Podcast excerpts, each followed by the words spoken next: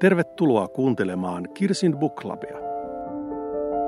Hei, tervetuloa Kirsin Book Clubin podcastiin. Tänään kesäkuisena päivänä onkin todella hienoa saada vieras vielä lämpöisemmästä paikasta kuin kun pääkaupunkiseutu tällä hetkellä on. Eli mulla on Dekkariviikonkin kunniaksi dekkarikirjailija Anu Patrakka suoraan Portugalista. Hei Anu.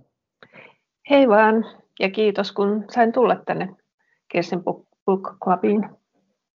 Se on hienoa, että saatiin yhteys tällä lailla. Tätä, tämä, tämä aika meille tota, on myöskin opettanut, että voidaan puhua, ei nyt ihan toiselle puolelle maailmaa, mutta toiselle puolelle Eurooppaa.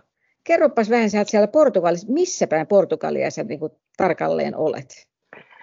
Mä asun pienessä kylässä, joka kuuluu Villaduconden alueeseen, joka taas on Porton, Porton hallintoaluetta. Käytännössä tästä on varmaan joku parikymmentä kilometriä Portoon. Pohjois-Portugalissa siis, ja ihan landella. Ihan landella, että koska tässähän nyt sun, äh, tässä olet kirjoittanut viisi dekkaria, ja nämä tapahtuu vähän siellä samalla kuudella, eikö totta? Kyllä, ja vi- viimeisin häpeän aukio sijoittui ihan tänne kotikaupunkiin.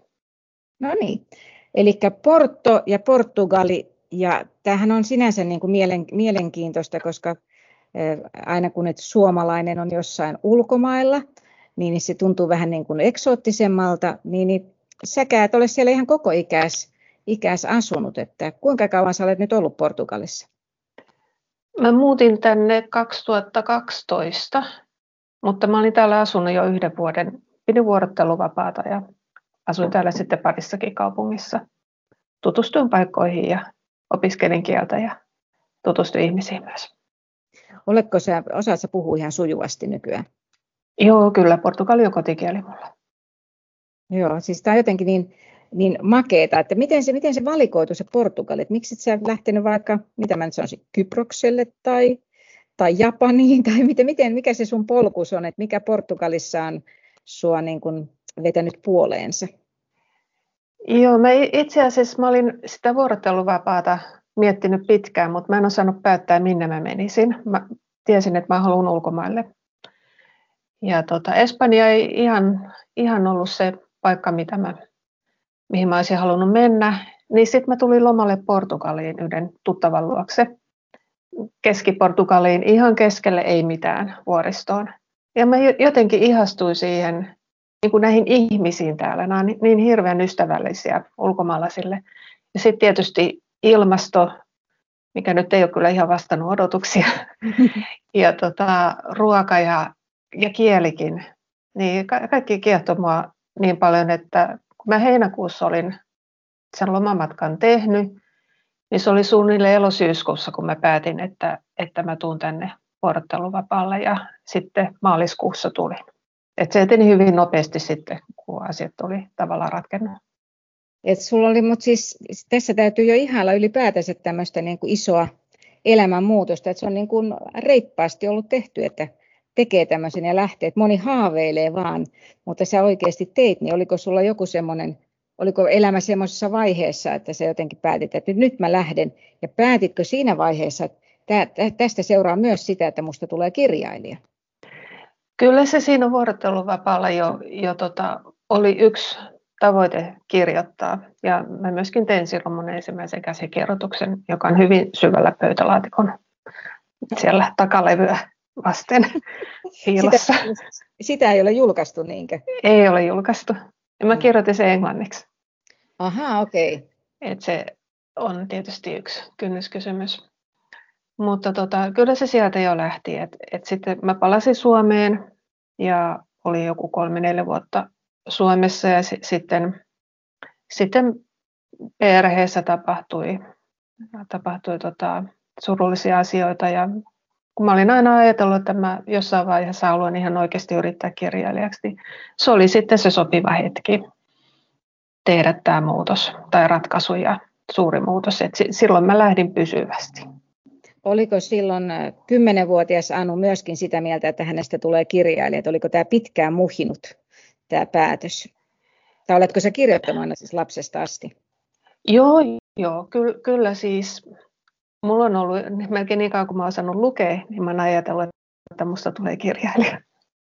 Joskus, jollain aikavälillä. Mutta tietysti piti hankkia oikea, oikea ammatti niin sanotusti ja tota, mennä töihin ja maksaa opintolainat ja ostaa asunto, kun eihän vuokra-asuntoja ollut niihin aikoihin ja piti sitä asuntolainakin maksaa. Ja perhettäkin niin kuin sitäkin haikailin, mutta se ei sitten toteutunut. Ja, ja tota, tietysti oli nämä kaikki, kaikki, mitä normaali elämään kuuluu kenellä tahansa.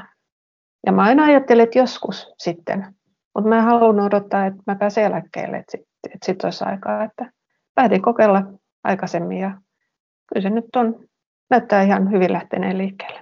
No hei, jos on viisi julkaistua kirjaa ja sarja hyvässä vauhdissa, sä juuri ennen kuin alettiin keskustella kerroit, että uusi käsikirjoituskin on niin kuin siinä vaiheessa, että se on jo kustannustoimittajalla, niin, niin toi, kyllähän tämä niin ihan valtavan hienolta, hienolta uralta ää, nyt jo vaikuttaa.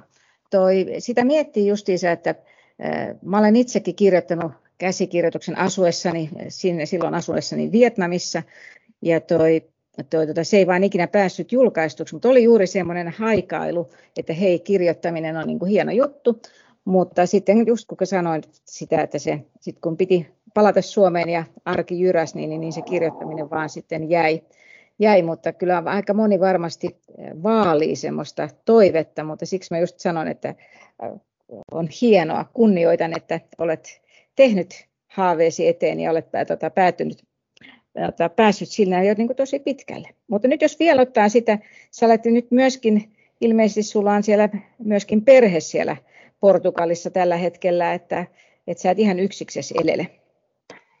Joo, mä tosiaan tutustuin portugalilaiseen mieheen silloin vuorotteluvapaan aikana ja nyt asutaan yhdessä ja yhdessä sitä huolehditaan hänen muistisairasta äidistään. Ja meillä on täällä myöskin karjaa, nautoja ja kaksi koiraa ja täyskahjoja koiria ja sitten yksi kissa, joka tuli tuota kadulta, ilmestyi tänne sisälle eikä pelännyt koiria liiemmin ja jäi sitten, että tämmöinen on tämä meidän katras täällä tällä hetkellä. Mä olin aivan varma, että sulla on koira tai koiria, koska näistä viidestä kirjasta, en ihan kaikkia, tota, olen sarjaa, siis aloitin viimeisestä viidennestä ja sitten olen nyt lähtenyt tuolta alkua päin, mutta en ole ihan vielä saanut kirittyä koko sarjaa kiinni, mutta koiria on ollut jo useampia ja niistä puhutaan lämpimästi, niin mä ajattelin, että tämän ihmisen täytyy olla koira-ihminen, joka näin kivasti koirista kirjoittaa. Minkälaiset tota, karvaturrit sulla siellä kotona nyt sitten on? Paitsi että sanoit, että ne on kahjoja, mutta siis minkälaiset ne on?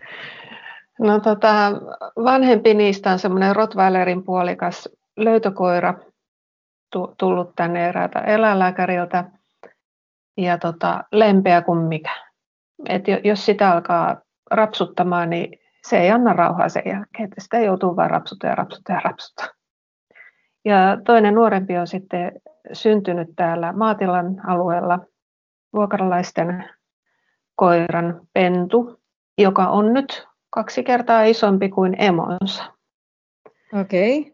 Ja ne on aika hassu näkö kyllä. että ei, ei uskoisi, että siitä pienestä mustavalkoisesta nartusta, narttokoirasta on tullut tämä keltainen iso pitkäsäärinen koira. Niin isästä siis ei ole tietoa niinkö? Ei ole, ei. Joo. No se on nyt, se on, hän on kohdannut jonkun siellä semmoisen latinomiehen tai latinokoiran sitten, että, että toi, koska se on mun mielestä todella mielenkiintoista näissä, äh, on juuri se sun kulttuurin kuvaus. Mä tykkään tämmöisestä, missä pääsee niin kun, sen tekstin myötä ja tarinan myötä pääsee itsekin käymään jossain muualla ja kaikesta näkee, että sä olet todella syvässä, syvällä siinä, siinä portugalilaisessa kulttuurissa, vaikka tietysti sulla varmaan vielä semmoiset suomalaiset silmälasit onkin, onkin päässä. Vai sä sanoit, että sä puhut kotona Portugalia, mutta tuleeko sulla vielä semmoisia, että sä mietit, että, että Suomesta olisi tehty toisin, tai kuinka vahvat ne sun suomalaiset lasit vielä on? Kyllä mä ajattelen useinkin, useinkin että miten asiat Suomessa hoidetaan ja miten täällä hoidetaan, mutta se ei tarkoita sitä, että täällä hoidettaisiin huonosti, päinvastoin pikemminkin eri tavalla ihmis, ihminen, ihmiset on erilaisia. Öö, mut, mutta tämä mun suomalainen identiteetti on vahva, eikä se mihinkään katoa. eikä se ole tarvittakaan mun luopua siitä. Senkin mä hyväksyn, että mä tuun täällä aina olemaan ulkopuolinen. Et jos haluaisi täysin integroitua portugalilaiseen yhteiskuntaan, niin, niin siinä pitäisi varmaan sitten käydä töissä jossain tai olla lapsia tai mieluummin molempia. Niin sitten ehkä pystyisi vähän paremmin integroitumaan, mutta, mutta mä oon hyväksynyt sen, että mä oon ulkopuolinen, eikä se mua haittaa ollenkaan. Onko siellä teidän seudullanne, niin tässä esimerkiksi viimeisessä kirjassa kerrotaan kyllä, tai aikaisemmissa kirjataan myöskin, että on suomalaisia ihmisiä, niin onko siellä joku suomalainen niin kuin yh, yhteisö? Öö, joo, Algarvessa on vähän enemmänkin toimintaa suomalaisten välillä ja Lissabonissakin jonkun verran. Pandemia on tietysti nyt vähän vesittänyt näitä kaikkia. Mutta sitten meillä pohjoisessa, niin meillä on semmoinen muutaman naisen porukka, joka kokoontuu silloin tällöin laitamaan ruokaa yhdessä. Et onko se sitten Karjalan piirakoita vai et onko se jotain kotisuomeen haikailua? Se alkoi sillä, että tehtiin ihan hernekeittoa. Oh. M- mutta tota, sen jälkeen meillä on ollut joku teema aina. Että on tehty eri maiden ruokia tai kasvisruokia tai, tai jotain tämmöistä. Kokeillaan erilaisia. Joo, no. mä siksi sanoin, koska mä tosissaan olen, kuten sanoin, asunut yli kymmenen vuotta siellä Aasiassa, enkä ollut Suomessa eläessään tullut mieleen eikä leipoa Karjalan piirakoita, mutta niin, niin sitä vaan on Saigonissa ja Bangkokissa piirakoita leivottu, että, että siinä tulee semmoisia, mutta yleensä siinä oli tarve se, että tarvitsi johonkin koulun myyjäisiin tai johonkin vastaavaan tehdä suomalaista, mutta, mutta tällä lailla se vähän, vähän siellä niin kuin ilmenee. Toi, nyt jos mennään näihin sun kirjoihin, sä olet luonut, siis kirjat ovat sarja ja kirjojen niin päähenkilö on mies, Rui Santos. Miten hän syntyi? Kun mä aloin miettimään Rui Santosin hahmoa, niin, niin, niin mä halusin tehdä vastaiskun tämmöiselle perinteiselle dekkareiden päähenkilöille, jotka ovat vähän semmoisia ryyppääviä ja rastavia jotkut ja, ja semmoisia onnettomia ihmissuhteissaan. Ja halusin tehdä... Huulet tyyppisesti. Niin. Aivan. Ja tota, halusin vähän erilaisen tehdä. Ja sitten mä ajattelin, millainen portugalilainen mies on parhaimmillaan. Et hän on hyvin sympaattinen ja luotettava, ujo. Ujous on, varsinkin naisten suhteen on, aika, on huomannut, että se on aika yleistä, vaikka sitten ollaan kuitenkin aika ulospäin suuntautuneita. Et siinä on semmoinen jännä ristiriita. Mutta siitä Ruisantus sitten lähti muotoutumaan. Se oli tietysti vähän hassulta ehkä tuntuu, että nainen kirjoittaa miestä, mutta, mutta kirjoittaa miehetkin naisista. Että. Niin, onhan sulla toki naisia ja miehiä. Mulla ei tule toi muuten mieleenkään, että minun mielestä hyvin, hyvin uskottava hahmo, ja tässä on vaan se, että kun mä aloitin tuosta vitosesta, niin, niin sä et siinä enää kuvannut ihan heti, että miltä Ruisantos näyttää, ja niin kuin tavallaan mulle syntyi mielikuva, että hän on ehkä vähän vanhempi. Ja sitten kun mä aloitin tuolta ykkösestä, niin mä huomaan, että hitsi, tämähän on siis todella komea kaveri. Niin se sitä kuvaat, että hän on siis kaunis mies ja pukeutuu laventelin liilaan paitaan. Ja siis nyt semmoinen todella unelmallinen niin kuin tässä mielessä. Joo, mutta on kysytty aika usein, että, että onko hänelle mitään elävän elämän esikuva, niin ei ole. Tai mulla ei ollut mielessä ketään. Tässä kohtaa sun pitää vastata, että ei kun se on ihan kuin mun aviomies, eikö niin? Joo, ei ole ihan. Mun puoliso on aika paljon harmaantunut. No mutta Ruisantos vanha. niin, kyllä, kyllä Ruisantosillakin on tuolla paras hengessä semmoisia hopeakiteitä. Niin, koska viiden kirjan vaiheessa ehtii jo pikkasen niin kuin vanhettua, mutta sitten kun sä tosissaan luot tämmöisen hyvin sympaattisen henkilön, että sitä on todella kiva, hän, niin kuin, kiva hänen matkassaan niin kuin edetä, niin tämä, kuinka tutuksi hän on sulle tullut, niin kuin, että kuinka elävä Rui Santos sinulle on? No, niin. On se mulle vähän niin kuin kumppani. Tämmöinen partner in crime. Niin. Että se tavallaan jo sitten nyt, kun sä kirjoitat, niin sä, sulla on ruin tavat hyvin tuttuja ja, tiedä tavallaan, niin kuin, miten, mistä portosta, portviinistä hän tykkää ja näin poispäin, kun sä olet tietysti ne itse laittanut sinne. Mutta... Joo, ky- kyllä. Ja siis, miten se nyt sanoisi, polkupyöräily mä nyt en ole pahemmin harrastanut täällä, se on vähän vaikeaa näillä kaduilla. Mutta portviini on kyllä maistellut välillä ja tällainen, että silleen tiedän, mistä kirjoitan, kun hänestä kirjoitan. Mitenkä sitten se muu poliisilaitoksen väki, koska siellähän nyt on sitten niin kuin vakio, vakio, muutama vakiotyyppi myöskin siinä ympäristössä, niin miten sä oot päässyt tämmöiseen äh, portugalilaiseen niin kuin poliisilaitokseen tutustumaan? No mulla on ollut poliisituttuja. Okei. Okay.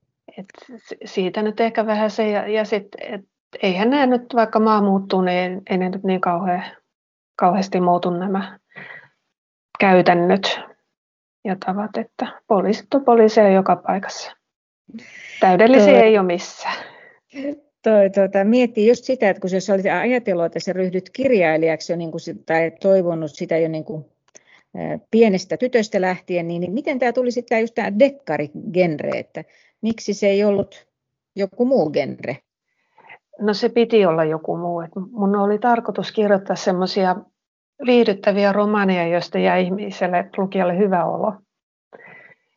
Ja tota, mutta ne ei nyt oikein luonnistunut multa. Ja, ja, ja sitten mun perheystävä ehdotti mulle dekkarin kirjoittamista.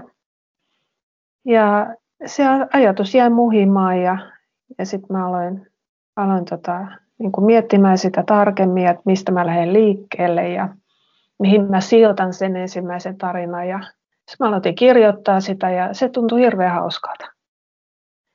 Et se niin kuin vei, vei sitten imussaan itse. Hankalaahan se on. Et sen takia tuossa äsken tunnin palaveri oli kustannustoimittajan kanssa.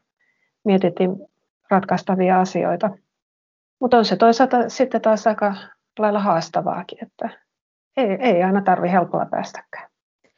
Se on aika jännää, että ehkä, ehkä on sitten joku semmoinen, tiedätkö, tietty taipumus tietyn tyyppiseen kirjoittamiseen. Mä olen äh, muutamia vuosia sitten Göteborgin kirjamessulla sain tavata Sophie Kinsellan, joka on just tämmöisen romanttisen komedian kuningatar, voisi näin, näin todeta, niin tota, Shopaholikin esimerkiksi luonut, niin hän oli sitten ajatellut, että hän voisi myös kirjoittaa dekkaria.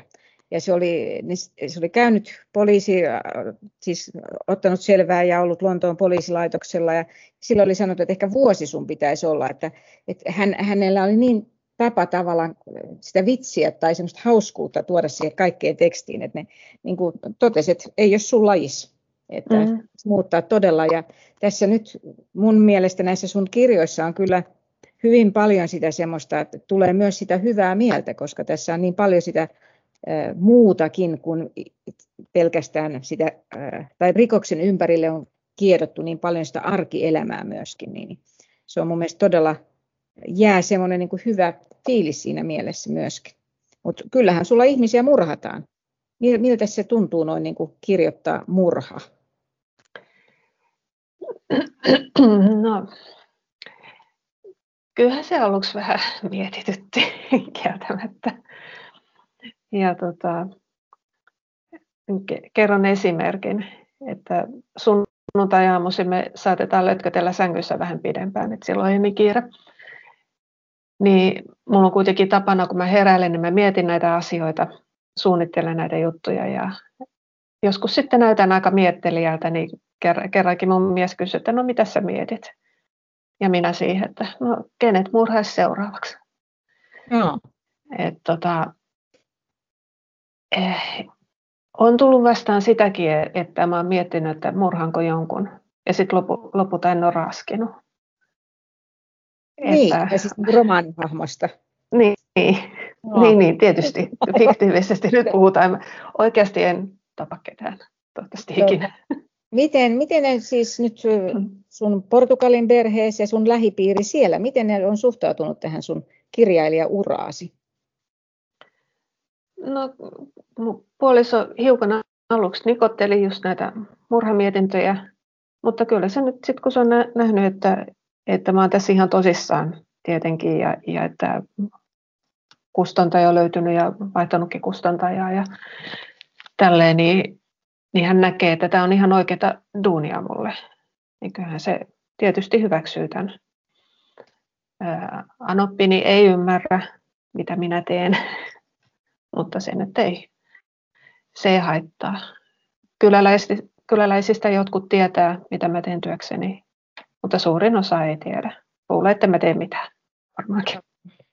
Mä ajattelin just sitä, että onko semmoinen, että siellä kyläläisistä tulee, ne tulee sanomaan, että hei nyt mä tiedän, että tässä olisi sulle niin ideoita tai tuoda sitä, sitä niin kuin, no, niitä tarinoita, tarinaideoita sulle, mutta mistä sä saat näitä tarinaideoita, että onko se aina sunnuntai-aamuisin sä mietiskelet sängyssä vai löytyykö niitä, onko löytynyt myös tosielämästä? Kyllä nämä, tulee, nämä idean siemenet nimenomaan tulee tosielämästä. Ne ei välttämättä ole rikostapauksia, että ne voi olla jotain ihan muutakin, mm. jonka mä sitten sijoitan kirjaan tai josta, se, josta mä saan niin kuin osa idean siihen kirjaan. Mutta hyvin paljon myöskin näitä rikostapauksia seuraan, mitä täällä tapahtuu. On aika karmeita juttuja, en mä niistä karmeimmista edes kirjoita. Mutta aina niistä jotain ideaa saa. Ja nyt kun sä otat, lähdet vaikkapa nyt tässä viimeisessä tai tuoreimmassa kirjassa Häpeän aukiossa, niin, niin siinä tosissaan, voi, kun sinänsä kun voi sanoa, kertoa tämän verran, vaikka juonipaljastuksia ei haluakaan tehdä, että löytyy siis aukiolta löytyy, löytyy tota, ruumis, niin, niin se, miten se selvitys, miten Rui Santos lähtee sitä sitten selvittämään, niin onko sulla joku storyboard tai miten sä saat, että nämä langat pysyy kaikki käsissä, että miten sä rakennat sen, sen niin kuin juonen siihen kirjaan? Ennen kuin mä olen varsinaisen kirjoittamisen, mä ihan muistikirjaan kirjoitan kynällä, hahmottelen sitä tarinaa ja henkilöhahmot ja teemat ja, ja kaikki tämmöiset, mutta en mä sitä juonta kirjoita siihen loppuun asti, että se muotoutuu siinä matkan varrella.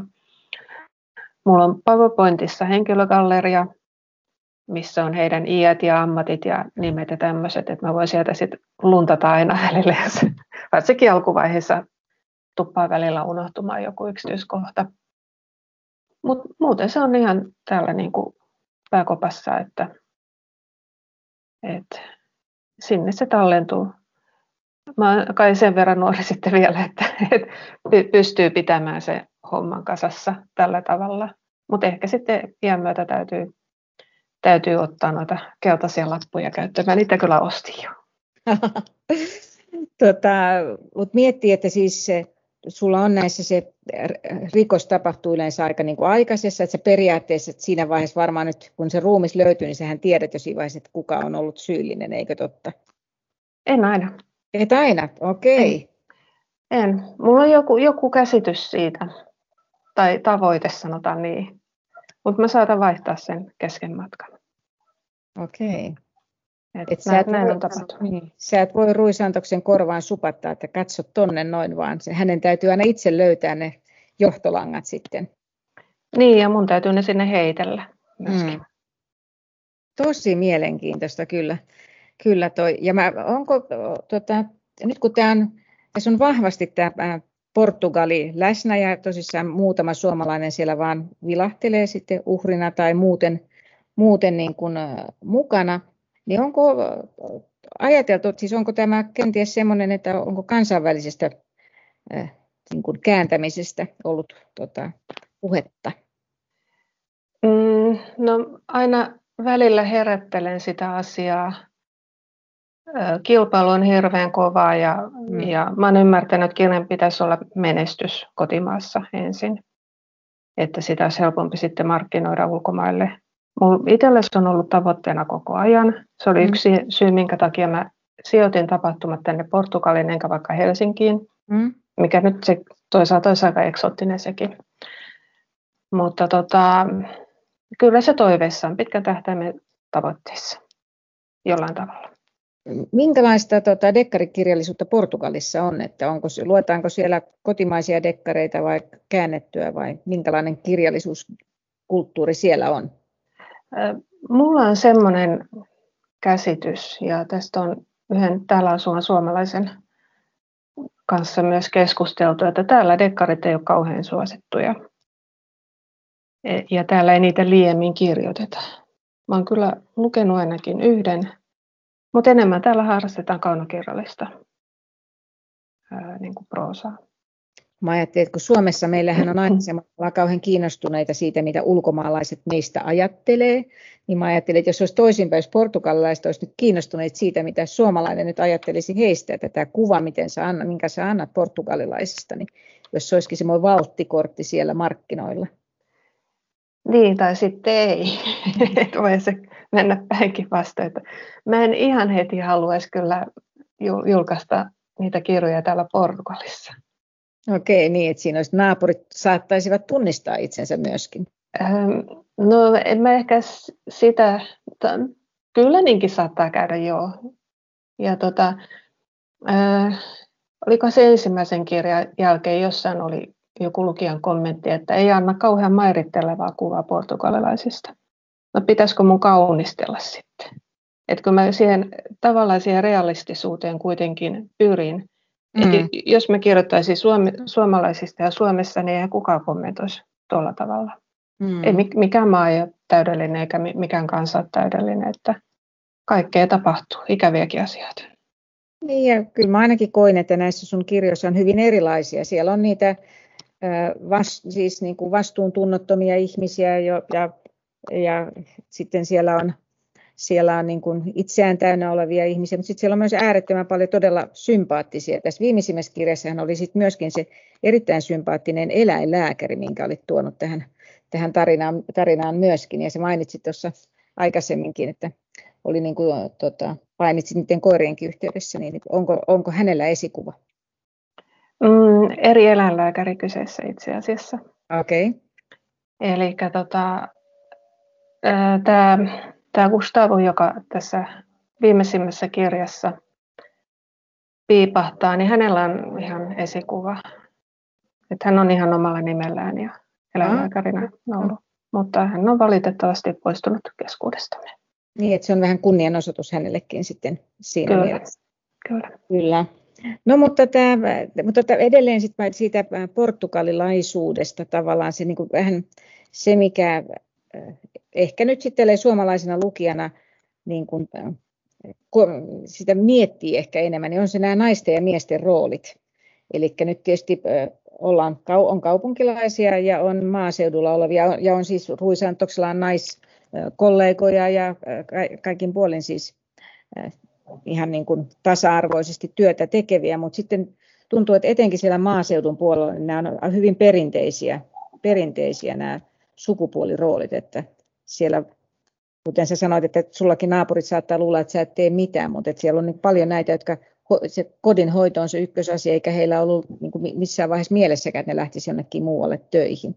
Näissä kirjoissa ainakin on. Niin onko se, näkyykö, näyttäytyykö se vielä tänä päivänä niin paljon perinteisempänä kuin mitä meillä on? Kyllä se täällä kylissä näyttäytyy. Että täällä hyvin pitkälti naiset hoitaa kodin ja lapset ja ja tota, osallistuu myöskin esimerkiksi, kun täällä on paljon maatiloja, niin mm. naiset osallistuu maatilan töihin ihan tuossa, mistä mä käyn vihanneksi ostamassa, niin siellä on neljä, nelihenkinen perhe, lapset on mukana tilan hoidossa, aikuiset lapset kyllä jo. Tyttö, parikymppinen tyttö ajelee traktorilla tuossa joka päivä ohi. Tälleen, että, että se tasa-arvo toteutuu kyllä tälläkin tavalla. No niin. Se, tuota, sä mainitsit tuossa alussa, että sulla oli monta hyvää asiaa, kun sä muutit Portugaliin, mutta sää oli semmoinen, joka ei, ei ollutkaan sitten niin hyvä kuin sä olet odottanut, niin, niin minkälaista ne talvet siellä Portossa on? Vai onko kesät huonompia? No ta- talvet on tosi kylmiä ja si- sitten kun täällä nyt ei ole kauhean tavallista vielä, vieläkään lämmittää mm. taloa, meilläkään ei ole mitään lämmitystä muuta kuin olohuoneessa takka. Niin täällä kun mä sit, sitten työhuoneessani kirjoittelen, niin mulla on kyllä aikamoiset vällyt päällä ja, ja kolme pari villasukkia jalassa ja sääristimet ja kaikki. Että ylipäätänsä pystyy istuu paikoillaan sen aikaa. Talvet on hyvin kosteita ja sateisia täällä ja joskus voi olla niin kylmä, että on maavalkoinen aamulla kuurosta.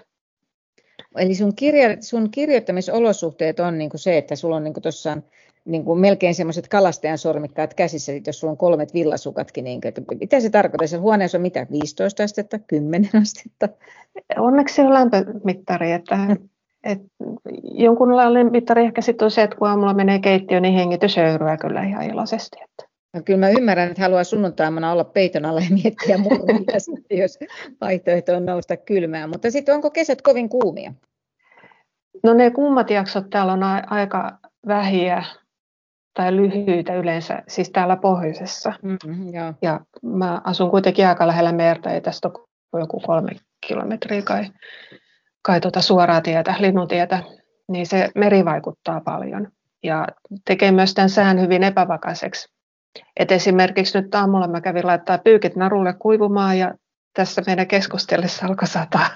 Niin, että no niin, sori, menee siellä, menee siellä sitten, mutta toivottavasti mereltä tuulee sitten nopsasti vähän raivoa tai niin kuin enemmän, niin pyykit, pyykit kuivaa siinä. Toi, no nyt se kerroi tosissaan, että äh, Rui Santosi on, nyt on neljä, neljä jaksoa jo, tai neljä kirjaa tullut. Sulla on, ei neljä, anteeksi, viisi, viisi. ja sulla on kuudes, kuudes tota, tekeillä. Onko se, mihin se, voitko kertoa siitä mitään, mihin se sijoittuu? Se sijoittuu Porton lähiseudulle ja, ja tota, Espinion kaupungissa käydään, joka Portosta etelään päin. Ja Aquasantasin kaupunkiin, nyt ainakin näillä näkymillä. Mä olen vähän kahden vaiheella logistisista syistä. Jostain mä, jostain mä luin, että sä olet vetänyt siellä suomalaisille matkailijoille jotain retkiä, niin, onko tämä semmoinen, että alkaa olla jo niin kuin, että, että niin kuin Anu Patrakan, Rui Santosin jäljillä kävelykierroksia, tai onko sulla tämmöisiä jo ollut toteutettuna? No tämmöisiä on toteuttanut vain tutuille, jotka on käynyt Portossa, mutta asiasta on kyllä ollut keskusteluja parin matkatoimiston kanssa. Niin, koska tämän, mä olen tota, itse päässyt esimerkiksi Ruotsissa Sandhamiin tapaamaan Viveka Steeniä, ja sitten siellä oli oikeasti, siellä jaettiin jo niin kuin et ei vaan hän, vaan satamassa oli jo karttoja, missä että nämä on ne kohdat, missä kolmoskirjan murha tapahtui tällä kalliolla ja tuosta näkyy vastarannassa se saari, missä oli se leiri, mistä lapsi katosi. Ja, et niin kuin tämän tyyppisesti, että nyt on Portolla kyllä mahdollisuuksia tässä, tai teidän seudullanne niin kuin seurata näissä, näissä jalanjäljissä. Toivottavasti ajan mittaan mm, tämä toteutuu. Sä, joissain kirjoissa sanoit, että äh, sun henkilösi joku heistä sanoi, että Porto on maailman kaunein kaupunki, niin onko se semmoinen, että suositteletko se sitä tota, meille matkakohteeksi sitten, kun taas saa vapaasti matkustaa? Voi ilman muuta. Mä oon aina sanonut, että, että Porto on semmoinen kaupunki, jossa jokaisen matkustavaisen pitäisi käydä edes kerran elämässä. Et se, se on upea kaupunki. En mä pysty tarpeeksi kehomaan sitä. Se on, se on ihan niin kuin ainutlaatuinen. Ja tota, sulla sä olet siellä tosissaan maatilalla. Kirjoitatko sä joka päivä? Pystytkö sä kirjoittamaan joka päivä? Joo, kyllä. Eli mulla on hyvin tämmöinen säännöllinen työaika iltapäivisin yleensä lounan jälkeen, mutta nyt mä oon myös aamupäivisin kirjoittanut. Lauantaisinkin yleensä, mutta nyt mulla on ollut suomen opetusta, niin mulla on iltapäivät mennyt siihen, plus sitten kotitöihin sunnuntait on vapaa-päivät meillä. Et silloin tehdään vain se minimi ja välillä haetaan ruokakin valmiiksi tehtynä, että saadaan vähän huilia. Toi, kenelle sä opetat suomea? Mulla on tällä hetkellä yksi portugalilainen ihana nuori mies oppilaana. Okei. Sehän on, sehän on mielenkiintoista kanssa, että koska portugalin kielihän on niin kuin moni Euroopan kieli on niin kuin sillä lailla, mitä Suomessa voi jopa koulussa lukea, mutta en, en tiedä, voiko Suomessa portugalia esimerkiksi lukea. Että se on vaikka on brasilian kieli, että on niin kuin miljoonia ihmisiä, jotka sitä, sitä, äh, sitä puhuvat, niin se ei ole semmoinen, mikä meillä olisi niin kauhean yleisesti opiskeltua. Mm, mutta ky- kyllä sitä pystyy opiskelemaan Suomessakin. Kansalaisopistossa ja myöskin Helsingin yliopistossa käsittääkseni. Okei. Okay. No mutta sä olet nyt sinne kotiutunut on ehkä se oikea sana, mietit, mikä, miten se sanottaisiin. Sä olet siellä tosissaan lähes kymmenen vuotta nyt jo asunut ja löytänyt tämmöisen hienon, hienon niin kuin tota, ei, ei voi sanoa kirjoittaa, no kirjoittamistyön, siis susta on tullut kirjailija Ja kun sä puhuit sitä siinä, että sä oli siitä haaveillut, niin onko sulla nyt jo semmoinen, että, että siis sä pidät itseä, että sulla on semmoinen kirjailijan identiteetti? Kyllä joo. Kyllä se tuli jo tuossa toisen kirjan tienolla. Siinä kun hyväksyttiin kirjailijaliiton jäseneksi, niin, niin sekin tietysti tavallaan vahvisti sitä omaa identiteettiä kirjailijana. Ja se, että mä teen tätä päätyökseni. Joo. En tee täyspäiväisesti, ei kukaan pysty, tai ehkä jotkut pystyy kirjoittamaan kahdeksan tuntia päivässä. Mutta tota, kirjoitan niin pitkään kuin pystyn ja jaksan joka päivä. Että. Ja tämä on se, semmoinen, niin kuin, mitä mä nyt sanoisin, kirjailijalta loppuu sanat. se on ehkä kirjoitettavissa sitten, mutta toi, oletko sä ajatellut, että, että se on nimenomaan tätä Rui Santosta vai oletko ajatellut, että jossain vaiheessa päähenkilöksi tuleekin joku toinen tai teet jonkun toisen sarjan? Vertaan nyt esimerkiksi tämä Vivekasta, jolla tehnyt niitä Sandhameja, onko niitä nyt yhdeksän vai oliko jo kymmenen, ja nyt hän sitten siirtyikin talvisesongiksi Ooreen, että nyt tapahtuikin kaikki talvessa, että tuli tämmöinen, kun oli voimakas kesäsysteemi, niin, niin tota, oletko sä ajatellut pysyä Portugalissa ja pysyä Rui Santoksessa?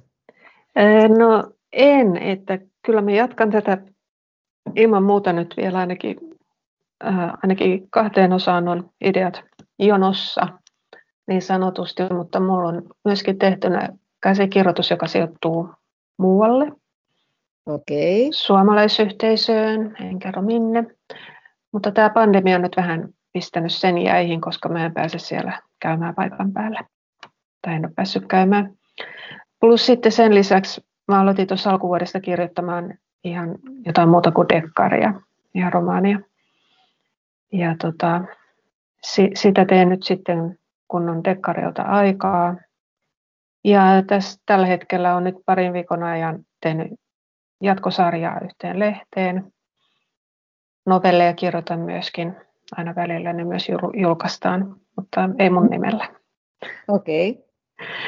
Et kyllä t- tässä on niin kuin hyvinkin erilaisia projekteja meneillään aina limittäin ja lomittain. No, kuulostaa siltä, että sä olet tosi tuottelias, että, että riittääkin hyvin niin kuin että tuohon tarvitaankin se vähintään kuusi päivää viikossa ton, ton kaiken, kaiken niin kuin tekemiseen.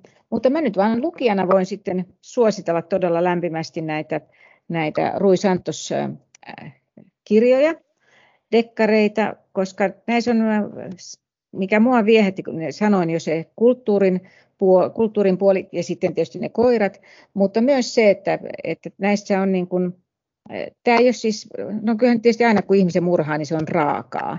Mutta mä luin, että sä olet jossain sanonut, että sulla ei, ainakaan, sulla ei vahingoiteta juuri niitä koiria eikä lapsia.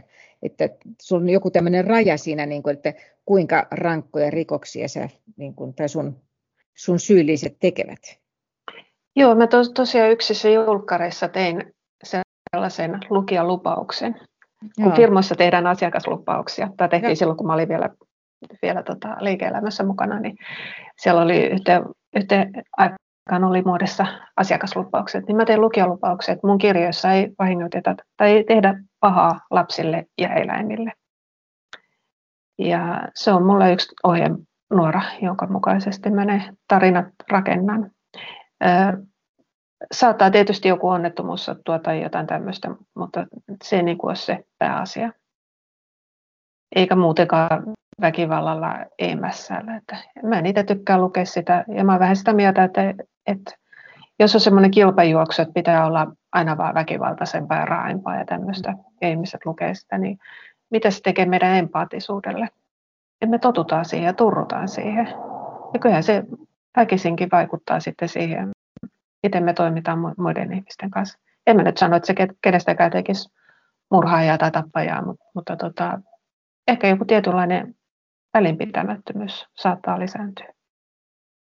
Miten sulla itsellä silloin, kun on tämmöinen niin kuin rajumpi kohtaus kirjassa meneillään, niin huomaat, että pääset sä, niin kuin, että sit sä paat sen tietokoneen kiinni ja otat ne kolmet villasukat pois ja panet ehkä sitten kumisaappaat, jolla lähdet ulos, niin jääkö se, jääkö se kirjailija sinne työkammioon?